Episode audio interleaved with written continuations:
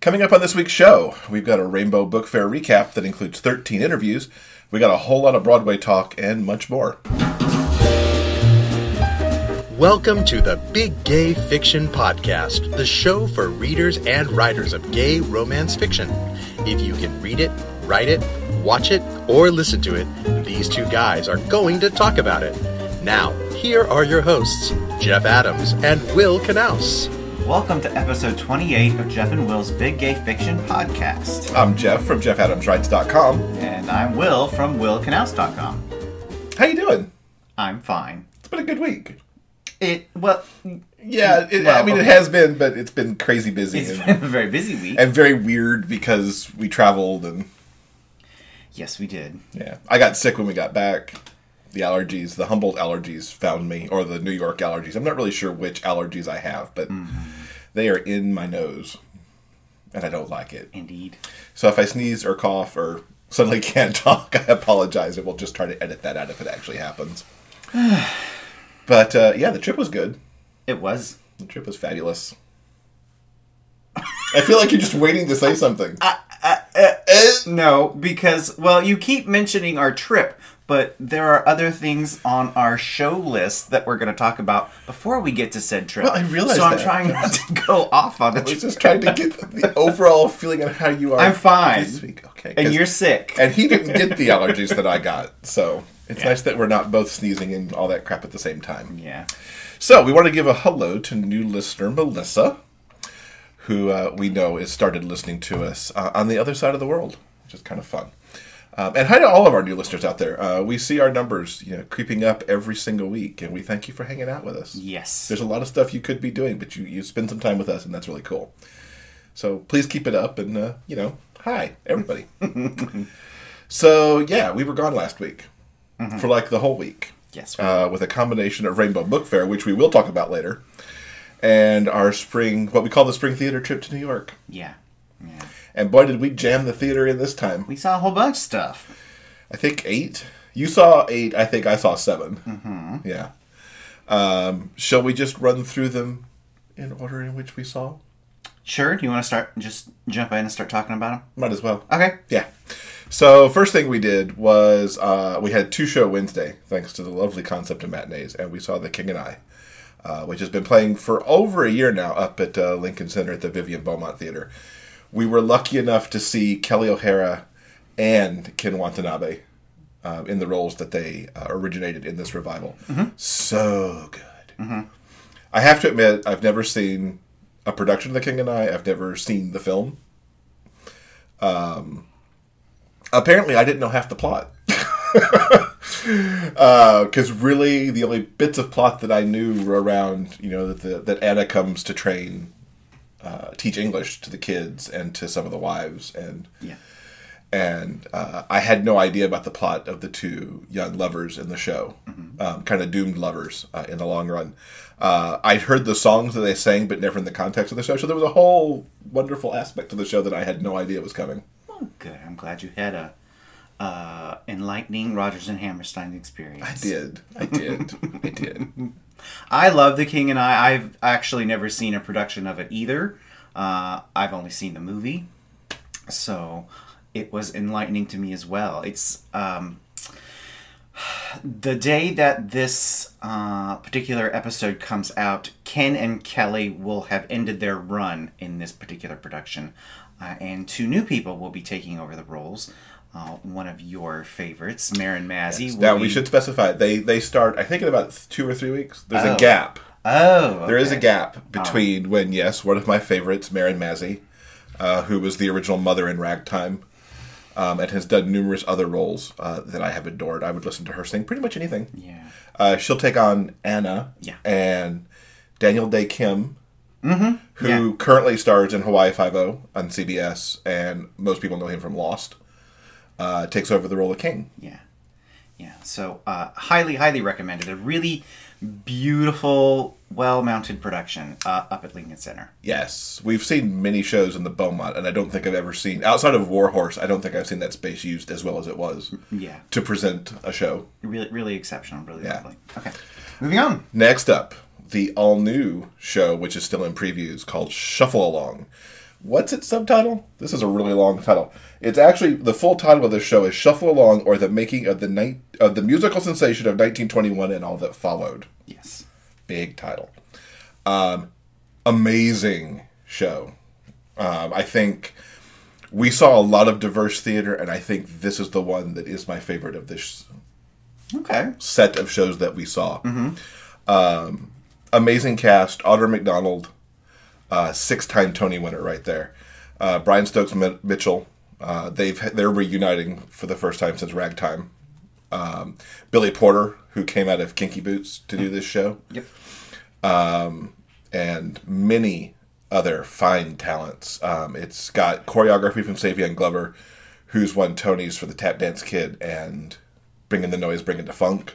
The tap dancing's out of this world, uh, and it it's just mind blowing. And the show, which truly chronicles a real show called Shuffle Along, which was is given credit for being the first all black produced, written, and cast musical romantic comedy. Um, so it's about a real show, and you essentially get here almost. It's as if you're either you're, you're watching a movie. You know, it'd be one of those. If this was a movie, it'd be you know a documentary style movie because it, the first act is about getting the show on its feet, and the second act is what happened to all these real people following that. Yeah. And the one person that people may know out of that block of people, depending on your history, the one that I knew was Eubie Blake, because I've heard of his music. Um, just the whole thing just blew me away from start to finish. Yeah, yeah. Um, since this was in uh, previews, the show ran. We it was just a touch over three hours with. The, the, the intermission ran 20 minutes. Yeah. And the uh, and it was supposed to be 15 according to the playbill. Uh, the show has been trimmed way down. Uh, there was a person I was who follows my personal account on Twitter who says that he saw it when it was running over three and a half. Yeah. Just a few we- a few days before. So it's still being tweaked. Yeah. Um, our our brief description of the show really can't possibly do it justice. Yeah. It's uh, an incredible story uh, in, a, ba- in a bananas. It's so crazy the amount of talent on stage in this show. Um, highly, highly recommended. It's still in previews. It's going to be opening in the next. It'll be opening at the end of the month. Yeah. Towards the end of the month. of with, the month. with all the Tony stuff. So yeah, uh, check it out if you can get a ticket. Um, it might be a hot ticket and difficult to get. Yeah. But, um, we were singing on TKTS during the week. Yeah. But we know because we were behind somebody buying tickets that he was buying three and his party of three was being scattered across the auditorium. Yeah. Because it is selling out. So get in there and see it. Um, especially if you're an Audra McDonald fan because Audra will be out sometime from, from like June through September because she's doing Lady Day in London. okay. So if you're an Audra fan, see it Yeah. Either before she leaves or after she's back. Okay, next on the theater roundup, we saw Sara Bareilles' Waitress. Yay! Waitress is the uh, stage musical version of the movie from. We should maybe we should have taken notes about some of this stuff and kind of acted a little more professional. Anyway, there was a movie from several years ago. It starred uh, Felicity. Yes, Keri Russell. Uh, it's a remarkable movie and an even more remarkable musical. Um, really, just exceptional. You saw it in Boston where it was trying out, I did. Um, and there was there have been some minor changes on its road to Broadway. Yes. you said you liked this better. I think they, they really took something good and they elevated it Cool. uh, for the most part. Those of you who've listened to the album that Sara put out um, called What's Inside Songs from Waitress, you'll find from the time that she's recorded that album to if you see the show or when this show's cast album comes out that there's a song, there's at least one song missing. And I didn't do a track to track comparison, but door number three, out of there. And you don't really miss it in the show. they did do a tweak at the end. There was a, a, a scene in Boston at the very end of the show where uh, Jenna is making pie with her daughter. It's a very quiet moment, reminiscent of the of the scenes you see early in the show that are essentially in Jenna's head, where she's making pie with her mother, and that scene's gone. And I I miss that. I don't think you know if you didn't see it in Boston, you're not gonna go, hmm, something's missing here. And they're still playing with it because again, this is still in previews, and it's possible it may come back, it may not. well, the new the newer Broadway uh, ending is a little more up tempo. It has the whole cast in it. Yes, and and what I couldn't remember Yeah. is if that ending also existed in Boston. Mm-hmm. If it ended with the pie scene, or if it went to the pie scene to the closing diner scene where there's everybody. Mm-hmm. There's a gap in my memory. Um, but If you ha- if it's okay, delightful. if you haven't seen the movie or don't know anything about what we're talking about, Waitress is a story about Jenna, and she works at a pie cafe, and she makes all these weird, whimsical pies that she serves to her customers, and she accidentally gets pregnant uh, by her husband, who she can't stand, and she for en- good reason, he's an abusive husband. He's a dick. and she ends up having an affair with her doctor. Uh, and it's just sort of her journey and well, this sounds cheesy, but it's sort of her journey into self discovery and, um, you know, uh, trying to Make her own life. Yeah. To break free and yeah, make a new life, Make a new life with for her. pies and her daughter. yeah. Yeah, It's a great it's, show. It's one. It's funny. It's wonderful. It's charming. Please check it out, or at least get download the C, the the music, get the Yeah, CD. Sara's Yeah. CD is out now, and I've read on Playbill this week that they're they are going into the studio with it soon for the cast recording. Mm-hmm. Um, and I think if you don't get to Broadway, this seems like of the shows that we saw. We Will and I had this discussion about what would go on tour eventually. Waitress seems bound for touring, Mm-hmm. probably like in 2017 or 2018. Yeah, probably. Yeah. And I think King and I goes out soon-ish. Okay, I think it goes out sometime late this year, that would be cool. from what. I've heard. Yeah. That would be cool too. Yeah. Okay. Next. Next up is another new musical based on a film, based on a classic children's novel. Yes. Tuck Everlasting. Now, some of you may have gone, oh. Some of you were like, what? Um, Or you might be in between because I was like, I've seen that movie and I can't remember a thing about it. yeah, I didn't. I didn't remember a whole lot about the movie Except either. that Alexis Bledel was in it. yeah, Alex, Alexis was in it. Rory Gilmore. Anyway, so Tuck Everlasting is a really sweet, whimsical story of a girl who leads a very sheltered life. Uh, she goes out into the woods behind her house and she discovers uh, a family living in a, um, a rundown old shack. And this family has drunk from a magical spring and they can apparently live forever uh, and it's just sort of uh, sort of a brief little adventure, coming of age, romancy kind of thing. It's really super super sweet, super cute, uh, really lovely music. Um, everyone on the cast is really uh, charming. and- Carolee Carmello. yeah, Oh, I could watch her do anything. Mm-hmm. We did see her do Scandalous, which was not the best musical, but she made it worth going just for her voice. yeah, She's outstanding. Andrew Keenan Bolger, yes, um, who will forever be 17 with or without mm-hmm. the, the Fountain of Youth. yeah. Um, the, there was a guy that that we saw in Dogfight years ago. Yeah. Uh, really tremendous. It's sweet. It's charming. Um, the nice thing about it too for a family is that it clocks in with its intermission at just about two hours, so you're not out super super late um, on some of those kids shows that run two and a half to nearer to 3 Mm-hmm. Yeah. So we thought it was a delight. It'll be interesting, frankly, to see if it survives Um, because it's got no nobody flies nobody there's no witch that flies there's no big special effect other than a cute frog that hops across the stage it's sweet but it has no edge yeah. and kids who are watching matilda and the lion king and wicked um, and aladdin may not connect as well with this potentially but it's so good It is. It's a really terrific show. It'll be interesting to see if it's able to have a, a Broadway run. Uh, I have spoken before that I don't think it will yeah per- be particularly successful. It- it- I think its um, its future lies in uh, possibly a tour or regional productions. I think So- regional and schools will eat it up. Yeah, yeah. So, um, yeah. If you have some time and you're in New York, check out Tuck Everlasting. Really cute show, super great cast. Next, uh, was a show I went and saw by myself because Jeff was busy at the Rainbow Book Fair, Yep. which we will talk at length about uh, in just a few minutes. Uh, I went and saw the matinee of On Your Feet, which is essentially the Gloria Estefan musical. Um, and this is the very definition of a feel good show. Um, it's, a, spe- it's essentially the story of uh, Gloria and Emilio Estefan and uh, their love story, how they meet, you know, creating their music, becoming, you know, international superstars, uh, you know, stuff about their family and being Cuban immigrants. Um, uh, it's a really exceptionally well done biographical show with, uh, inc- you know, exceptional.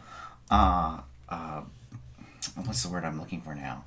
Um, I've been using exceptional an awful lot, but uh, we saw all really excellent, amazing shows. It's hard to come up with enough. Um, yeah, this uh, On Your Feet qualifies as a jukebox musical, meaning that there is no original music uh, in this particular show. It's all pulled from the um, back catalog of Amelia. Um, Amelia, Emilio, and Gloria's uh, decades in music. So there's stuff in there that isn't necessarily Miami Sound Machine or No, it's it's from it's, it's, stuff I may have never heard of, but it's their- not original. It's their entire catalog. nice. okay. Um, And what's nice is is that while it's telling their story, the songs aren't uh, intrusive or um, strange. Uh, Like some some uh, jukebox musicals, the songs kind of feel you know shoehorned in Mamma Mia, like looking at you. like Mamma Mia, where they just kind of shove those hits in, and it doesn't necessarily make sense to the story. This is the opposite end of the spectrum. They really use the songs uh, in a really lovely, intelligent way. Um, I happened to see the understudy Gloria. Uh, she was wonderful. She was absolutely adorable, completely charming. I also saw the original Emilio. Uh, he is uh, really gorgeous, really charming. you have a crush on this guy. I kinda do, and I now, didn't get to go now I understand why. He's got a great voice. He's really good looking, and he's uh, really amazing. So I highly recommend On Your Feet. Hopefully, this will tour uh, the country as well. I would imagine. Yeah, Su- just wonderful. Who doesn't like a Gloria Estefan song? I know. Come So- on. Anyway, so that was uh, really wonderful. We also saw a revival uh, from the Roundabout ra- the The Roundabout. Roundabout Company. Theater Company called "She Loves Me." Oh, so gorgeous. Wonderful, exceptional, and um, uh, this is a classic from the 19- 1963. 63 Bock and Harnick. Yep. And um, probably not as well known as some of their other shows that they've done. Fiddler on the Roof. Yeah. Um, uh, it's um, basically the musical version of uh, the classic workplace romantic comedies like, you know, Shop Around the Corner. Which became You Got Mail. Yeah. So, um, The- Just amazing cast in this show, too. Mm-hmm. Um, unfortunately, Laura Benanti was out sick. Um, she had a really nasty virus. We saw pictures of it on Facebook. I'm sure her castmates are glad she wasn't there. poor girl. Get better. Um, she's part Kryptonian now. There's no excuse for this. Supergirl didn't rub off on her at all. yeah. But her understudy was delightful, and having seen Laura in enough things, I could picture how good Laura would have been in that role. Uh, but this also had Jane Krakowski, uh, Zachary Levi, Gavin Creel. Um, I feel like I'm missing somebody in that. Uh, yeah, a couple other people. It's really, really funny, super cute, Beautiful music, I mean, just- exceptional music. and, and really reminded me of like romantic comedy of that era. Yeah. I mean, it's a, it's a time travel uh-huh. because they didn't. With some revivals, you know, they work to update it or mm-hmm. put a new sheen on it. I felt like I was seeing something that was true to like 1963, except for maybe the stagecraft, because obviously the stagecraft is mm-hmm. moving those sets around is a very you know 21st century thing like that. But it was a delight. Yeah. Really, really wonderful. Now for the kooky show of the batch. Uh, yes. disaster. And I don't know if you could, if you're on the on the, uh, if you're watching on YouTube, you can cut to the program. It's a, it is a disco ball in a life tube or in a life preserver. Um, this show is bonkers and it's so much fun. Um, it is overlay a disaster film set to a score of 70s disco, and you've got this show. Um, the base premise is you've got this massive floating casino uh, tied to a, uh, a pier in the Hudson River. And it's its first big opening night, but there's danger because there's going to be an earthquake because of something that the ship has done to the pier, which I didn't even pretend to try to figure out how that happened because it just really seemed wrong. Um, like any good disaster movie, you meet everybody and then the disaster happens and then you got to get rescued. Crazy big Broadway cast here. Uh, for peop people that people would know, Roger Bart, because he's been on TV. He's been on. He was on uh, Revenge for a number of years and has done some other TV. Uh, Adam Pascal, who was in the original cast of Rent as Roger, and was in Aida. Uh, Kerry Butler, Kevin Chamberlin, Faith Prince, Rachel York. Uh, Seth Rudetsky uh, is responsible for this and is also in it. Uh, he's got a show on, uh, I think it's Sirius, right? Sirius XM, where he talks about Broadway a lot. He's also a columnist for Playbill and uh, does a lot of music arranging, I believe, as well for Broadway. Yeah. Uh, Max Crumm, who, if you remember from years ago, won Grease, You're the One That I Want when NBC had the big casting call for Grease over a decade ago now, I think. Yeah, that was. Um, had one of my uh, major Broadway crushes in it with Paul Castree, Mm-hmm. who's just an adorable redhead who I've enjoyed since I first saw him in Footloose way long ago. Um, this show's a hoot. They break out into disco songs that you talked about the jukebox musical where they just jam things in. I thought this was a thoughtful selection of tunes to jam into the plot of a disaster. Uh huh. Yes. I don't think it's got any life. I don't think it'll tour. I think it'd be expensive because of the clearing all the rights for all these songs. But it is the best two hours you'll have because you will laugh your ass off. Yeah. Really, really funny. Super funny. Very Yeah. enjoyable. yeah. So I think that was the, the the show roundup. What was your favorite? Shuffle was mine. What was yours? Um. You know what? I. Um, I don't think I have a favorite. I actually enjoyed all of them uh, individually on their own merits. I think they all offered something um, really unique and special, and I loved every single one of them, frankly. Yeah, I really did too. Shuffle just as got went a little bit above and beyond for me. I think I think a lot of it was the tap dancing that did it because that wasn't just simple tap dancing. That was a lot of people tap dancing in unison. It was almost like you were at stomp just because of the force of the of the tap that was going on. And I like a good percussion, so yes, you do. yeah. Okay.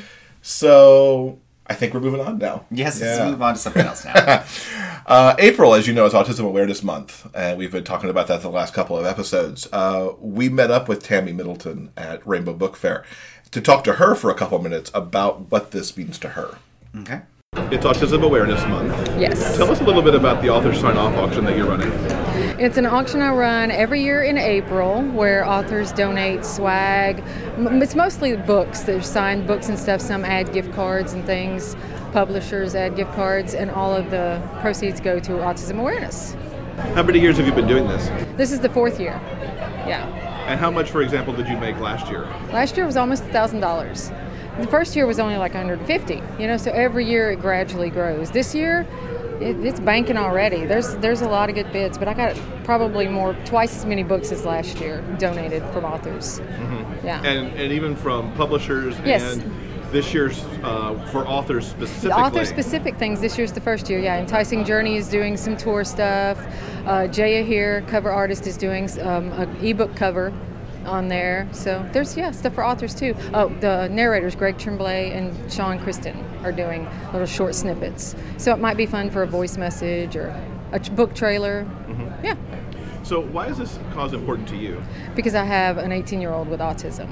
Yeah, he was diagnosed when he was 10. So, and it's been a struggle, and I just think that there's so much more that could be done medically for the condition. I hesitate to call it a disease, you know? So, I think that there's just so much more that can be done, and with time, doctors. They're learning more and able to do more. So I think we should just fund that.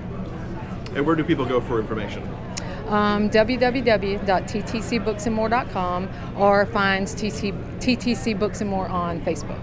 The actual album to bid is on Facebook And it runs through the end of April. through the end of April. So we thank Tammy for talking to us a little bit about uh, autism awareness. The auction's going on all month. Uh, it's at TC, ttcbooksandmore.com. Uh, that'll be in the show notes, so you can click easily to it because it's a bit of a mouthful of a name to say. Um, just this week, I added a, an extra book into what I'm offering in the auction. Uh, I am offering the Hat Trick Trilogy uh, signed paperbacks. I'm also putting in a paperback of the sweet and sexy paperback collection that's coming out at the end of the month, since it's got the Matt and Leo spin-off story. That way, whoever wins the auction will have the complete set of Hat Trick stories in paperback. Uh, and I will have a link in the show notes directly to that, uh, where you can bid for that on Facebook. So yeah, t- please take a look at all that. Please support that cause because it's really awesome, and we'd like to help Tammy, you know, push the auction beyond where she was last year with it. So I've also finished a book uh, since the last time we recorded. Uh, Ariel Tachna's Unstable Stud, part of Dreamspun Desires. Um, loved it. Uh, she spun not only a great story between this stable boy who actually becomes a writer, uh, a competitive writer over the course of the story, um, with the guy who owns the stable and owns the horse. Okay. But also she, her the environment in which she said it in. I felt like I was at the ranch with the horse, and I could see this stuff so well. You could tell that Ariel knows horses, which I know she does um, from having talked to her many times. Uh, and this story was great. It had a May December thing kind of going with it, and it also had a little bit of workplace thing going for it. And it's just like thumbs up, Ariel. Good job. Cool. Yeah, That's next on my TBR, so awesome, looking forward to that one. awesome. I think you will enjoy it. Cool. Um, to quickly recap some of where we are with uh, reality television. How hot was Nyle this week? oh my god! Oh my god. The, he did a Tarzan samba with Peta, and let's just say that if you haven't seen Nyle in a uh, in a loincloth, you're missing out. Yeah, yeah. It was Disney Week on Dancing with the Stars uh, this this past Monday, and theme weeks can be a very mixed bag. Usually, they're pretty terrible, just because the. I mean, okay, let's face it. This is Dancing with the Stars, so the cheese factor is a little high to begin with. Yeah, Uh, and theme weeks can be extra super cheesy and not in a good way cheesy. They're usually kind of horrible. Um, well, I, I. I, I don't have any words. I'm so sorry, Nyle. Oh my God, you're so hot. we wa- so the only good. other one we watched was was Kim Fields, Yes, and she was delightful. Charming. Although I can't remember Funny. what she did. funny, funny, funny. Um, but Nyle, holy crap! Not only was his dance good technically, Yes. and he continues to astound on that, but he was in a loincloth. Oh my god! yeah. You that'll be in the show notes. You can see it on YouTube. Whether you need to watch it for the first time or perhaps rewatch it. Again and again and again. Yeah. Okay. Uh, and The Voice went top twelve this week. Yes, Or they they whittled down to the twelve. Um, I was very pleased to see because we, we we talked about this leading into it that the coaches all had the save, and it's like, oh, but the saves never make it. The saves actually kind of made it this time, in two, including two of the guys that we really like. Not a save. You they brought back, You're right. Sorry, they brought back somebody, and it didn't have to be from their team. which was actually very nice. So yeah, this this time uh, they brought back uh, anyone who had been previously eliminated, and uh, it worked out. Usually, it's kind of just a gambit to fill time on the live shows because you know once once you're off, most viewers you know don't care or even remember Yeah. who you are. Uh, but this time, Yeah, in this the case- judges made some really smart choices. Uh, brought back some very talented people who uh, America has voted through Yeah, to the and top it, twelve. And it wasn't just that they got through the top twelve. I mean, they were in the Twitter votes, or not, or however you voted, because yeah, Twitter's just part of it. That Nick and Daniel, we're both big fans of Nick. I'm more of a fan of Daniel. I think they're both cute. You only think Nick's cute. Um, they both got brought back, and they both got passed through uh, via the vote. So it wasn't even the coach making that last save um, in some cases. Uh, really, some good performances this week. I loved what Daniel and Nick did. Uh, Laith channeled Joe Cocker with a little help from my friends. It was really, really good. Just outstanding, and you don't see that kind of rock on this show usually. no, you don't. And I was glad that he also got passed through via the votes Yeah. because I think Adam would have saved him anyway. Oh God, yeah. But I was glad that I was glad the viewers moved him on. Um, Shalyah's version of "Listen," that girl's going to be in Dreamgirls one day mm-hmm. because she just she blew that away. Yeah. Um, Allison, my God, going Janis Joplin Yeah. on Crybaby, mm, so good. Um, other cute boy Ryan didn't make it, which I kind of thought was okay. I, I wasn't that thrilled with his performance this past week. Um, I wasn't sure the song choice was quite right. Mhm. And I was sad that Joe Maye didn't make it because I loved his version of Doobie Brothers Long Train Running. Yeah. he took it and he he paid homage to the original, but then made it his own too. Yeah. and it's just. But the team he was on, I think he was on. Was he on Blake's team? Yes. Yes, he was. There was just so much competition there. Somebody had to go, and unfortunately, he was the one, one of the ones who went. Yeah, I think this year it's uh, a little different. I think when you cut down this severely, um, it's really about getting rid of the dead weight, frankly. Um, because there are some people, everyone who has made it this far in the show is talented. That is a given, that they're good at what they do. But sometimes um, their talent doesn't translate well to television or they're not comfortable uh, performing live. Uh, Yeah. There are different levels uh, for some of the performers. So, but this year, I think, um, I think Pharrell had uh, has made some wonky choices so far this season, and his team is not up to par with everyone else's. Uh, I think Blake and Adam and Christina had uh, a, a stellar, exceptional group, and it was kind of heartbreaking to see them Yeah. uh, cut the teams cut in half because everyone was really remarkable. Uh, that that wasn't necessarily the case with Pharrell. I think uh, the cut was good for him. He got rid of some of that dead weight. Yeah. and um, so now they've Yeah. got a really uh, terrific top 12 allison porter is still slaying it uh, and i'm sure she'll continue to slay it i think she's Yeah. you know by far the front runner I think she's definitely out front. yeah yeah. so We did squeeze a movie in this week. uh-huh. Uh, we finally saw the Peanuts movie. yay What a delight! charlie brown They they took it and they took. They didn't break any new ground there. Let's just be serious. The there was the Red Baron storyline for Snoopy and Charlie Brown and the Little Redhead Girl. Um, but they found new spins on those stories that were so just delightful. As a longtime Peanuts fan, I liked it. My only gripe is that they took those characters and put them into a computerized film.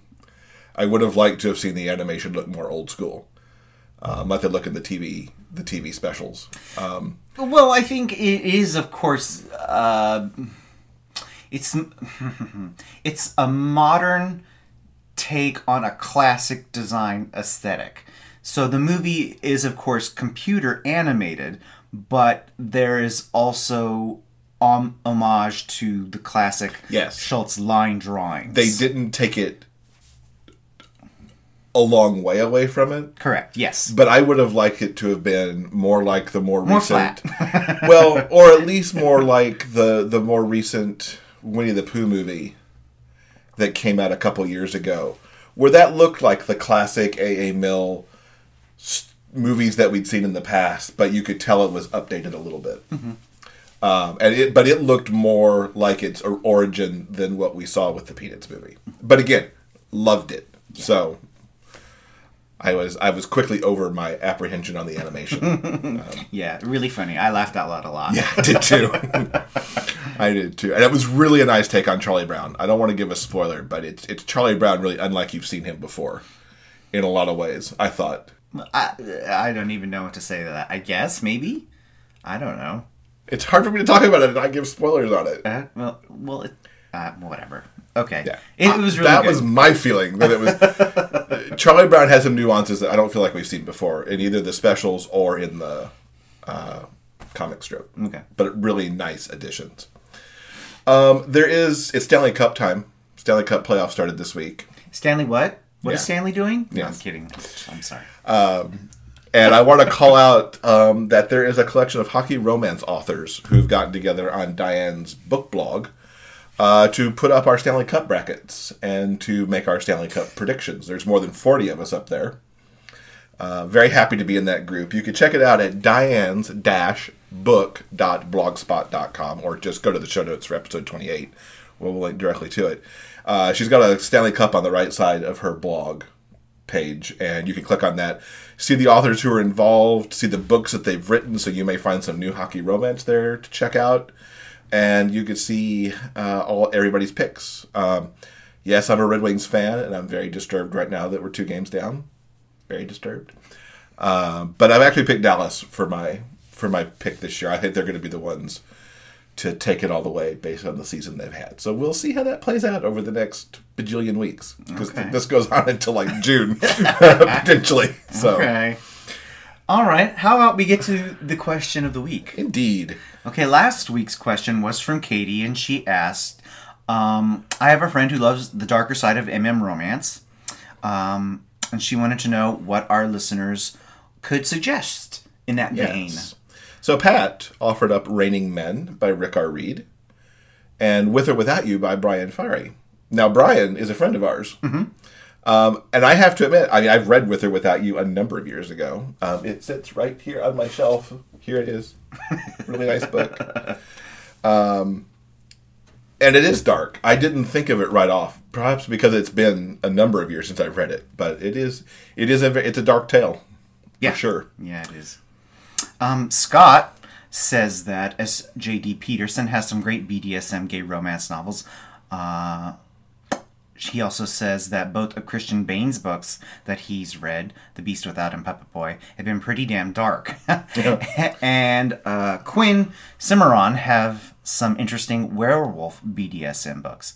Oh, that's interesting. So there's some there's some stuff that you guys can check out. You can also go to the show notes for episode 28 and see even more of what was suggested, along with links to everything that's there. So you can just go go shopping on Amazon if you want. Yes.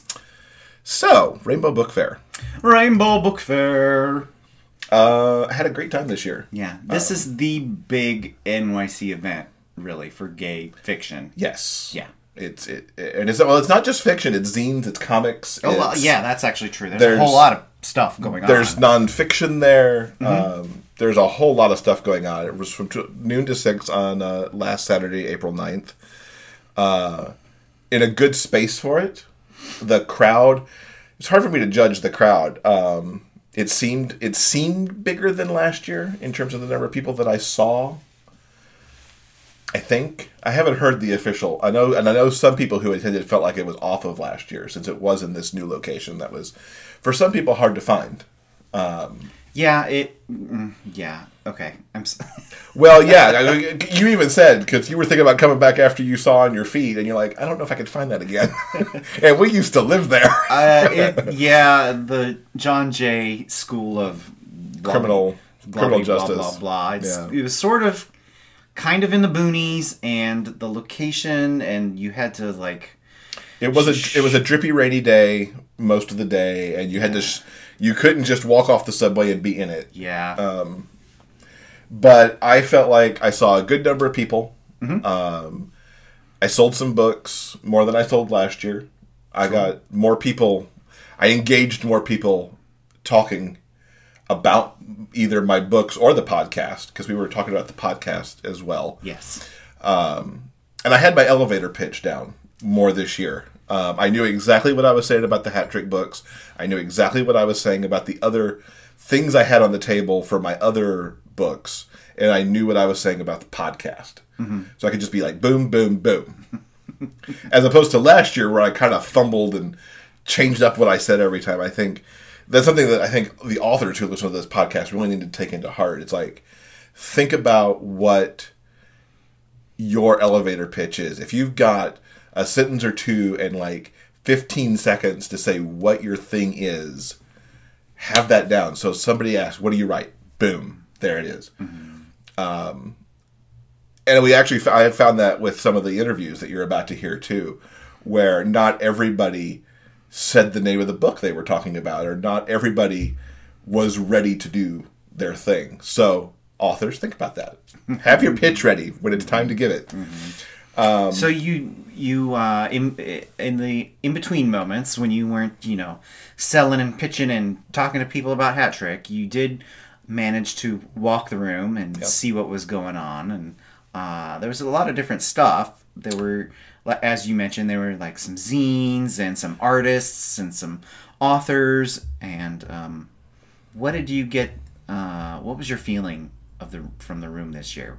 Is it was it different or more diverse than years past? Or It felt a little more diverse. Uh, zines seemed to have a bigger presence. okay, and I feel like there were more author. I felt like there was more authors there oh, okay, good. than before, as opposed to smaller presses. Yeah, that's or, yeah. I agree with you. Yeah, Or um, more more individual authors instead of yeah little boutique presses and yeah, yeah. uh, which was good to see, um, and a nice diversity of of different voices. There were.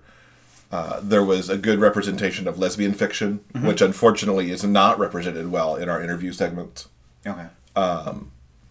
and uh, persons of color who were there, which is okay represented in our interview segments. My interview segments, I have to say, unlike where we had the Dream Spinner event where we had three days to collect whatever we wanted, this event there were six hours to do it, and it was strategically walking away from my table, mm-hmm.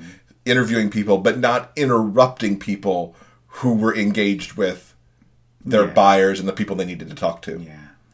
Um, so yeah, Okay. Well, instead of talking about those interviews, why don't we why don't we let our our listeners experience them firsthand? absolutely. Okay. Here are some of the people we talked to while we were at the Rainbow Book Fair. We're here at Rainbow Book Fair with Angel Martinez. Hi. Hello.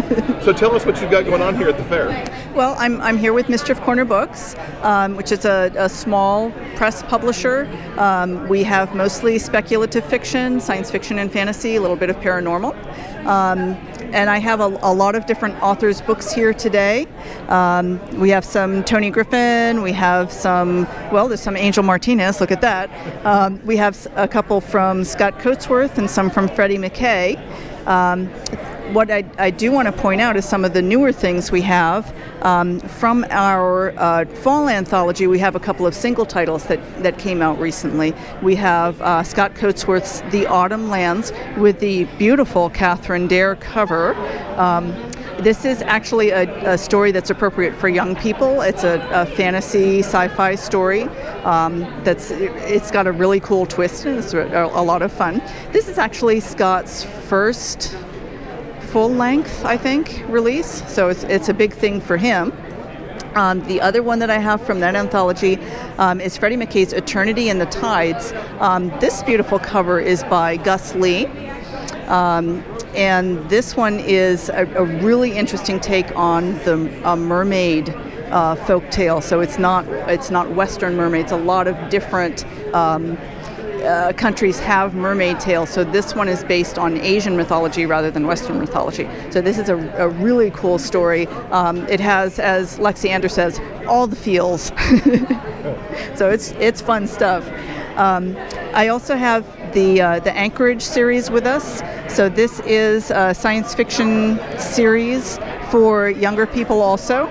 Um, this one has all sorts of different gender pairings in it uh, male, female, male, male, uh, gender queering, gender bending storylines. Um, there are seven novels. We are now up to number six. So this one just recently came out. Um, with the beautiful Harduck on the cover, this and this is Catherine Dair again. Um, so I, I love the way she does the um, the alien animals for us. They are so fun. We're here with Brian Centrone at Rainbow Book Fair. Brian, tell us about the books you've got here. Hi, well, I've got two of my short story collections today. One of them is called Erotica, and it's my collected erotic fiction, uh, seven short stories with also artwork paired by four different artists. Uh, very literary erotica, uh, lots of different themes pirates, baseball, uh, some travel, frat stories, um, dating app. Uh, and I'm also here with my short collection called I Voted for Bitty Schumacher. Three short stories of literary fiction from early in my career. And that's also illustrated, but that's by one artist called Luke Curtis.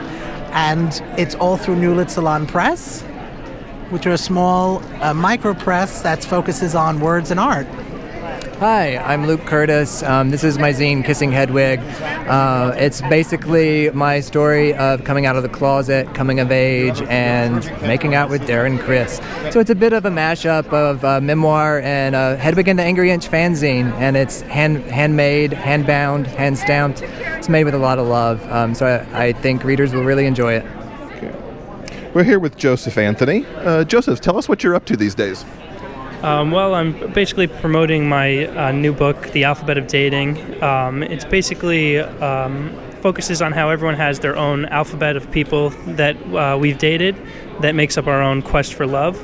So um, it's initial entries about, uh, and there's, there's stories about the relationships. Um, so if someone dates someone with the initials AB, they're filed in their alphabet uh, under AB, and um, the story is told uh, alphabetically and not chronologically. So you sort of get a, a, good mix as to uh, what each um, relationship uh, teaches us. And I tried to uh, capture sort of like some universal truths, like uh, luck always plays its part. Um, the when we're little, we rely on other people uh, in relationships, but eventually it all gets left up to us at some point. Um, so that's um, the alphabet of dating. It's available at uh, diamondmillpress.com and uh, soon to be on Amazon as well. I'm working on a, a, a, book of gay poetry, so I'm trying to build a following on Instagram. It's at gay poetry, pretty simple. Um, if you follow, uh, not not everything um, posted there is stuff for the book. It's uh, posts um, just in about stuff I think about uh, in daily life that um, uh, hopefully people can relate to and uh, share with their friends. So we're here with T.M. Smith and Max Vos at Rainbow Book Fair. Tell us what you've got here at the fair today. Books. Books, condoms, candy, door hangers. Oh, and books.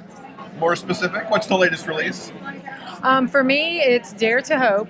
It's the fourth book in the Alcock series. It just released last week, so I don't have it in paperback yet, but it's it's already hitting up the charts. I think it's like number 200, which when you're thinking thousands and thousands of books, that's not too bad. Yeah, so that's I'm excellent. excited to see where it goes. Great. Yeah. Max, what's new for you? Uh, did a sequel to My Hero, My Hero the Olympian. It's been out for a few months, and it's huge, as you can see. That's a big phone book fair. But it's How many pages is that? Uh, almost 400. Nice. How's the fair been for you guys? Been a lot of fun. Yeah. Lots of people coming by and talking, some people buying, looking. Um, there's people promoting too. So I, I like that. Coming by and trading off cards because they're like, "Okay, I will promote you on my site, you can promote me. So I like that as well. Yeah, meet readers and more authors to play with. Hi. So we're here with Felice Stevens. Tell us what you have here at the fair.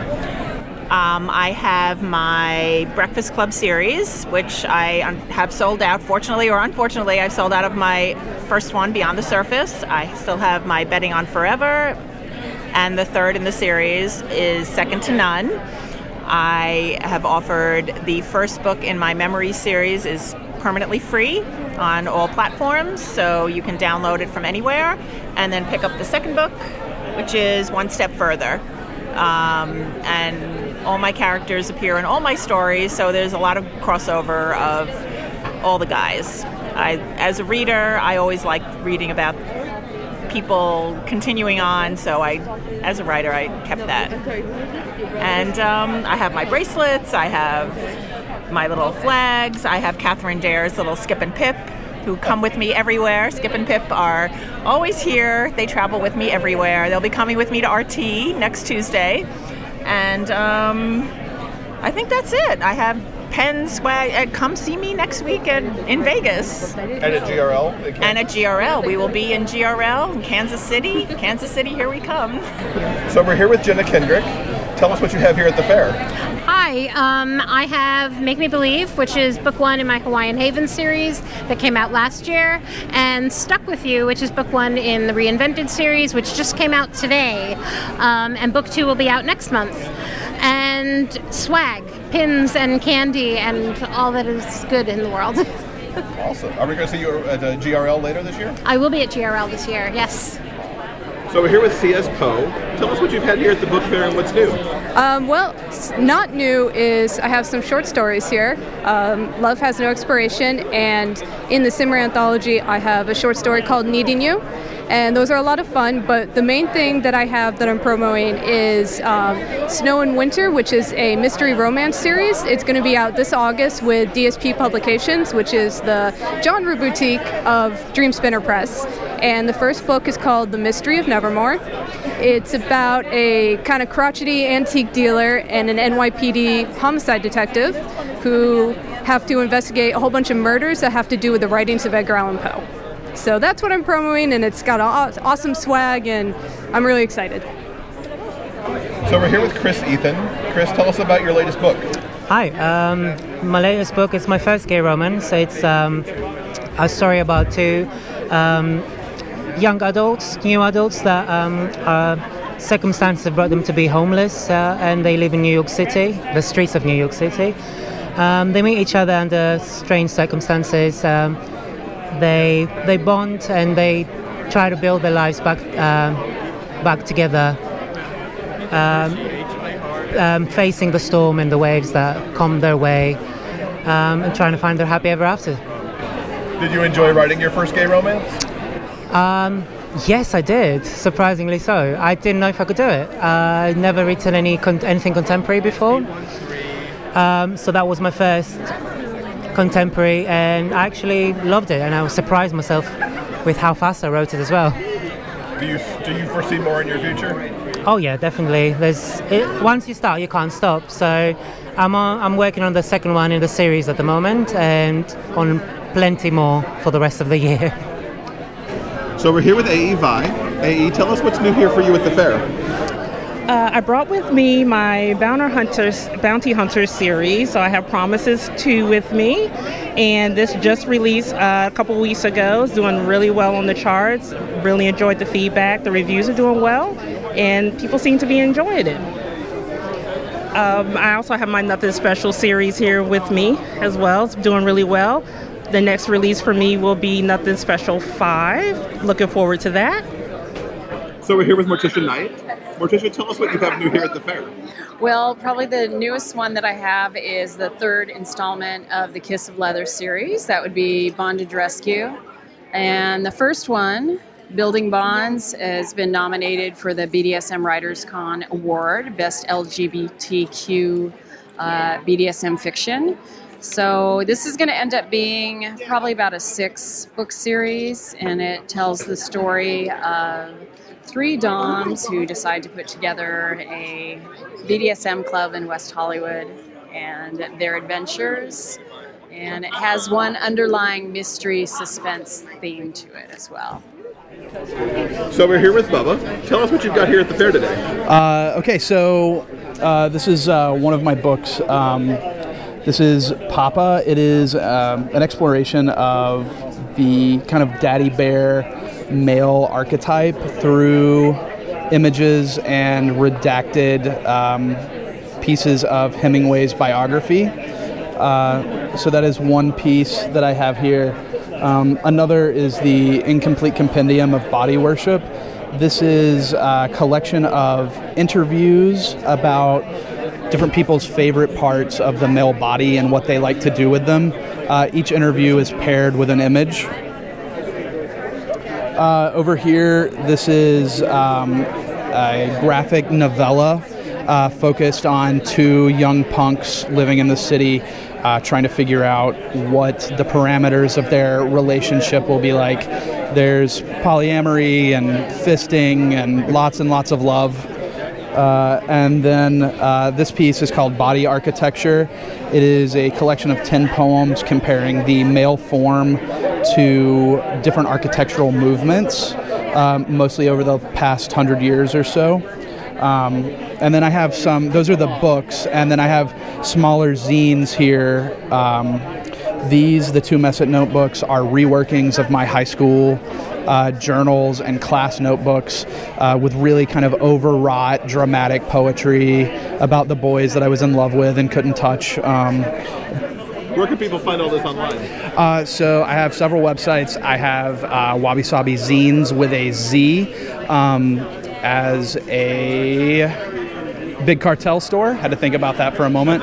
Uh, you can also find links on my Tumblr, Wabi Sabi Zines with a Z dot tumblr dot org or com. We're here with Adam from AMW Comics. Tell us what you've got here at the fair.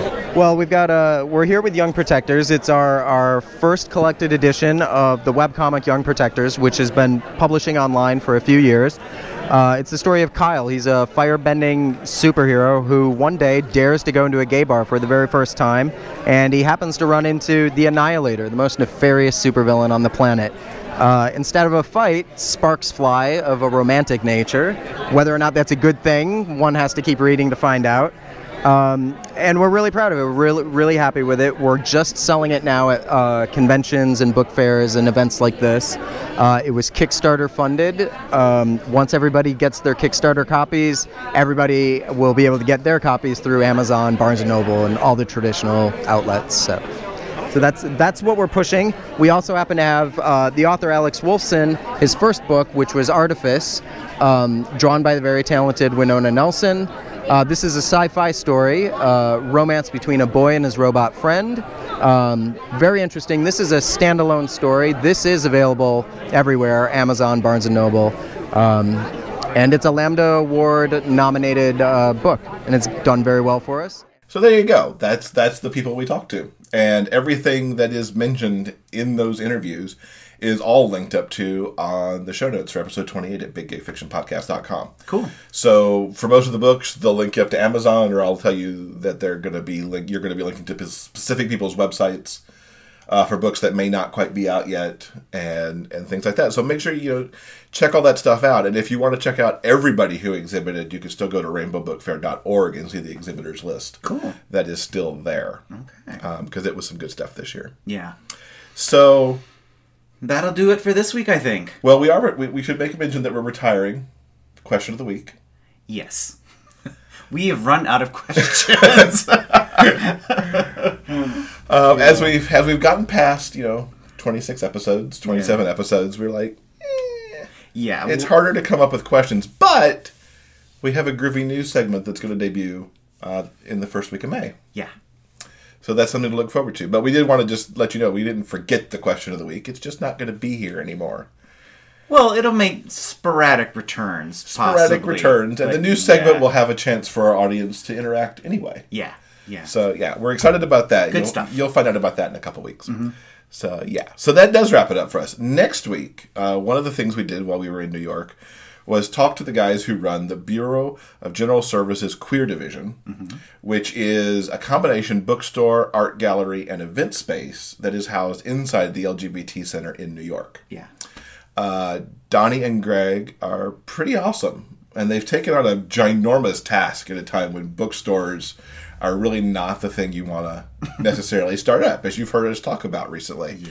Um, so we're going to have their story next week from how they began as a as a pop up in the in the village to being a space inside the center. Yeah.